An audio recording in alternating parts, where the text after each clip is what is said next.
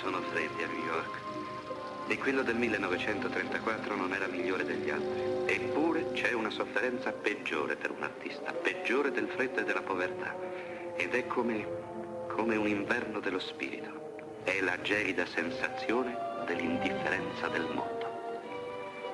Non avevo più speranze ormai. Ritratto di Jenny di William Dieterle, prodotto da David O. Selznick, il grande produttore di Via col Vento e di un sacco di altri spettacoloni, che interveniva molto nella fattura dei film, eh, mandava ogni giorno ai registi, ai, ai direttori di produzione, a, a tutti quanti dei promemoria ossessivi perché voleva controllare tutto.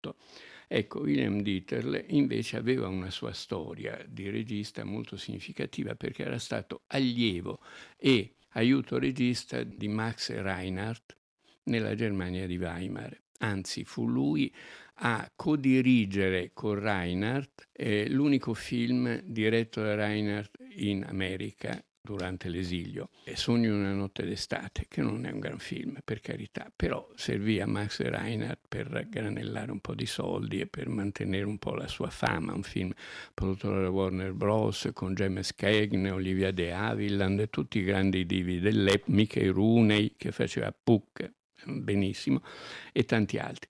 Bene, William Dieterle aveva fatto delle regie di spettacoloni, quelli di massa nel, del film in costume, nella Germania di Weimar e aveva lavorato con Reinhardt, quindi il mestiere lo sapeva. E a Hollywood si specializzò in, film biografici, un Pasteur, un Emilio Zola, un Benito Juarez, un dottor Ehrlich, il dottor Ehrlich è quello che inventò la medicina contro la sifilide, Reuter, quello che inventò i messaggi, eh, l'agenzia Reuter, i messaggi intercontinentali, eccetera. Insomma, specializzato nei filmoni in costume e, e, e, tra questi però ogni tanto anche dei film molto belli, per esempio la sua edizione di Notre Dame con Charles Lawton e Maureen Noir è un film bellissimo, sì, non solo perché sa muovere le masse, ma ma anche perché sa raccontare, sa, ha un taglio eh, popolare, diciamo popolaresco, che giovava molto a questo film. L'altro suo film molto noto è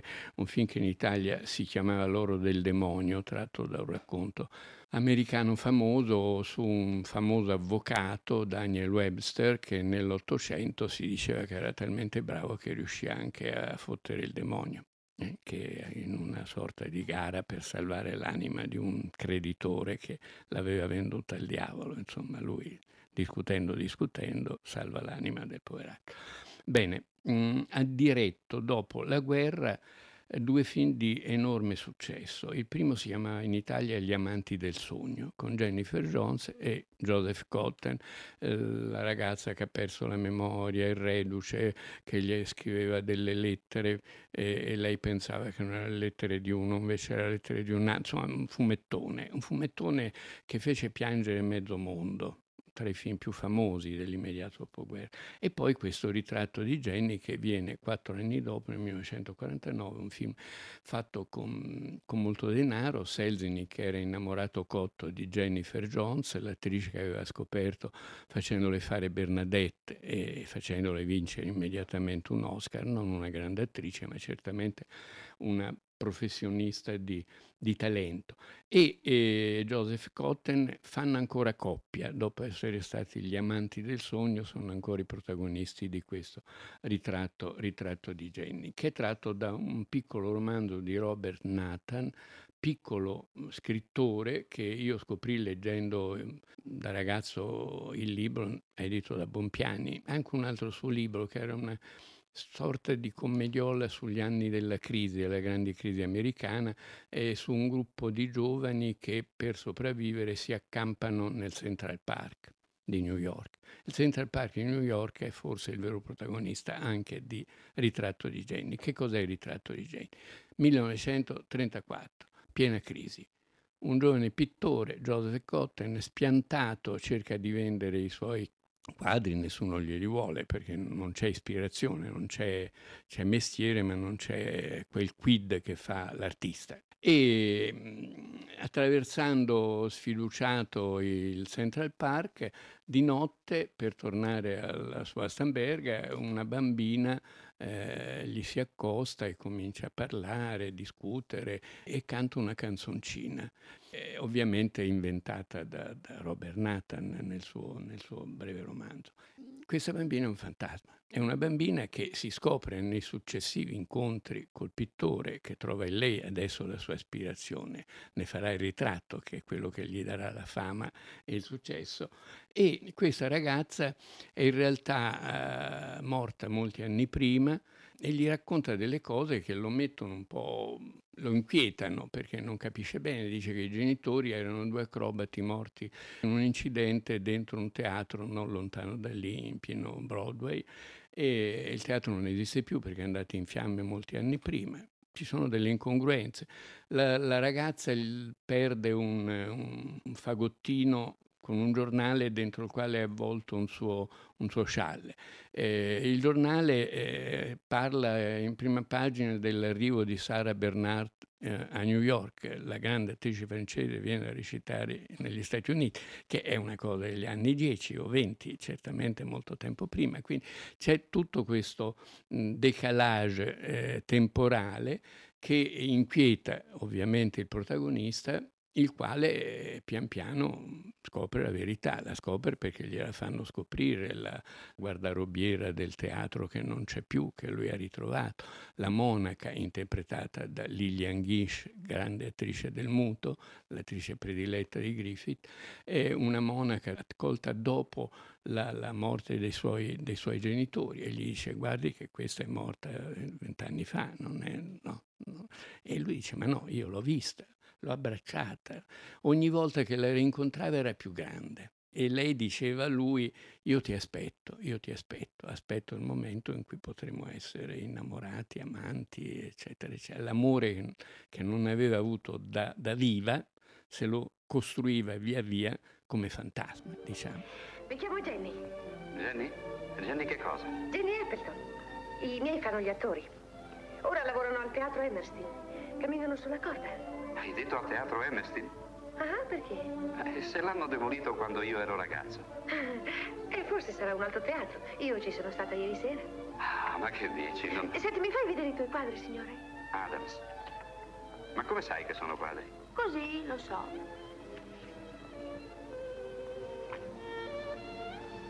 Sono troppo piccole quelle finestre della chiesa. Sono così perché c'è molto vento a Capocò. Non mi piace, mi fa paura. Il vento? No, il mare in tempesta. Dovrebbe esserci un faro laggiù in fondo. Sì, è giusto. E come lo sai?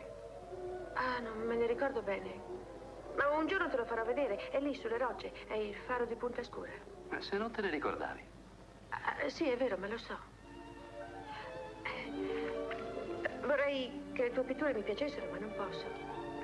Non sei la sola a essere di questa opinione. Forse dovresti provare a cambiare. Non fai dei ritratti? Ce ne sono tanti a casa di Cecily Brown. Chi è Cecily Brown? È la mia migliore amica. Ora vado a scuola tutti i giorni, solo al mattino. E che ti insegnano? Eh beh, ieri ci hanno insegnato del Kaiser, è il re della Germania. Lo era tanto tempo fa. E come lo era? Il papà di Cecily ora è in Germania e lo vede tutti i giorni. Ah, senti. Dice che il Kaiser va sempre in giro a cavallo e che gli piace battersi. Anche a me piace. Mi batto con Cecily. Lei è più grande, ma vinco io. Io sono più forte. Ma Cecily non è la tua migliore amica? Certo. È bello avere qualcuno con cui giocare. Tu non giochi mai con nessuno? No. Ora purtroppo e devo andare. gran finale a Cape Cod. Lei è morta in una tempesta a Cape Cod. E lui va nell'anniversario, il giorno dell'anniversario, noleggia una barca e si ritrova vicino al faro in piena tempesta dove la ragazza è morta e la rivede un'altra volta sulla barchetta, arrivano, si abbracciano, però il mare con un'onda enorme gliela strappa e lei muore di nuovo. Però ovviamente lui è diventato, attraverso questa vicenda, il grande pittore del ritratto di Jenny. Il finale del film è al Metropolitan Museum, dove, dove un gruppo di ragazze guardano ammirate il quadro di Jenny, questa Jenny meravigliosa. Il film è fatto in un modo con una perfezione tecnica e professionale unica.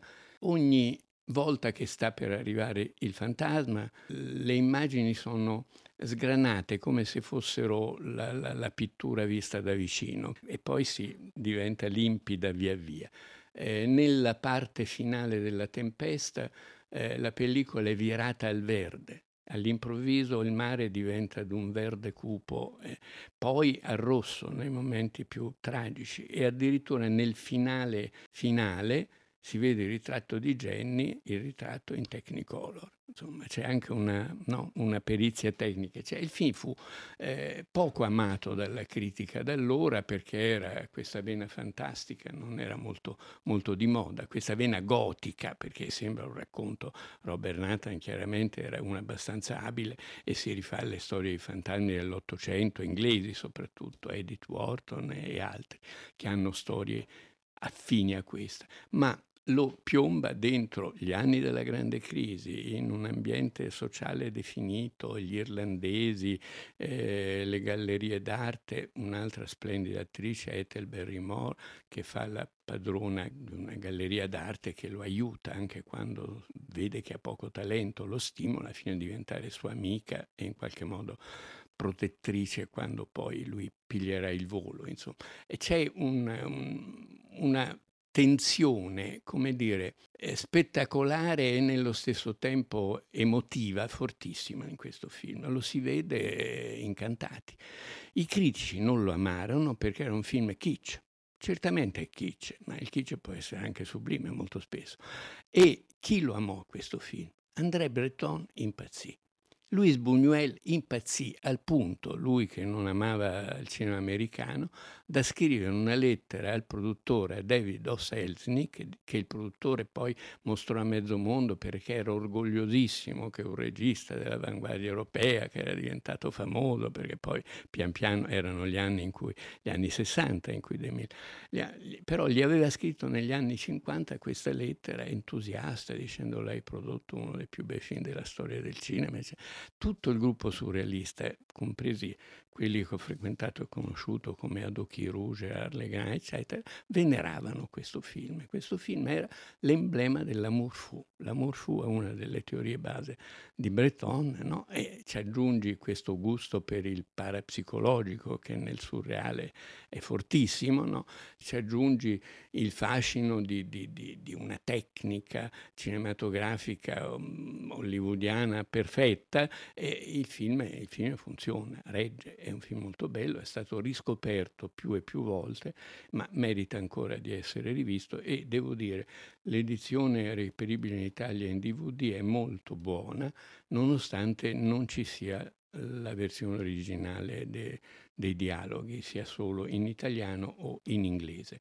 Per cui, eh, per esempio, la canzoncina di Jennifer Jones non è sottotitolata e le parole di questa canzone sono invece molto belle. Io non, non posso riferirle a memoria, però il succo è questa frase che è diventata un po' l'emblema del, del film, la, la chiave del film, eh, la chiave anche sicuramente kitsch, ma un po' metafisica, religiosa, filosofica, che sta dietro anche a molte storie di fantasmi o comunque nostro, alle nostre inquietudini sull'aldilà, sulla morte, su dove va a finire la vita una volta che è finita. E questo verso molto bello, eh, di dove vengo nessuno sa e dove vado ognuno va o tutto va, a seconda delle, delle versioni. Ma anche lì eh, questo Nathan, eh, beh, non era uno sciocco. All'inizio del film ci sono due citazioni fondamentali. Non ricordo se c'erano anche nel romanzo, una sì, ma la prima no. Selznick era un po', ripeto, kitsch. C'è una citazione di Euripide che dice che la distanza tra la vita e la morte è forse molto diversa da come noi ci immaginiamo, che la morte è la vita la vita è la morte. E poi la vecchia signora della galleria d'arte cita eh, Keats eh, quando dice il, il, bello è il vero, il vero è il bello, una frase no? che tutto l'estetismo in arte eh, di cui si è nutrito cita Browning, insomma c'è un, un, un retroterra eh, che i critici del, del, tempo, soprattutto in Italia, non capivano perché erano un po' ignorantelli, insomma, tutti questi riferimenti alla grande letteratura inglese dell'Ottocento e anche alla, all'epoca stessa, all'epoca della, della, della, grande crisi, che in Italia è poco nota, era nota solo per furore di Steinbeck, ma non c'era una... Roosevelt era morto e sepolto, insomma. Ecco, c'è questo humus che fanno di questo film un film secondo me gradevolissimo e piacevolissimo che se vi capita vedetevelo. Io so una canzone, la vuoi sentire? Volentieri. Chi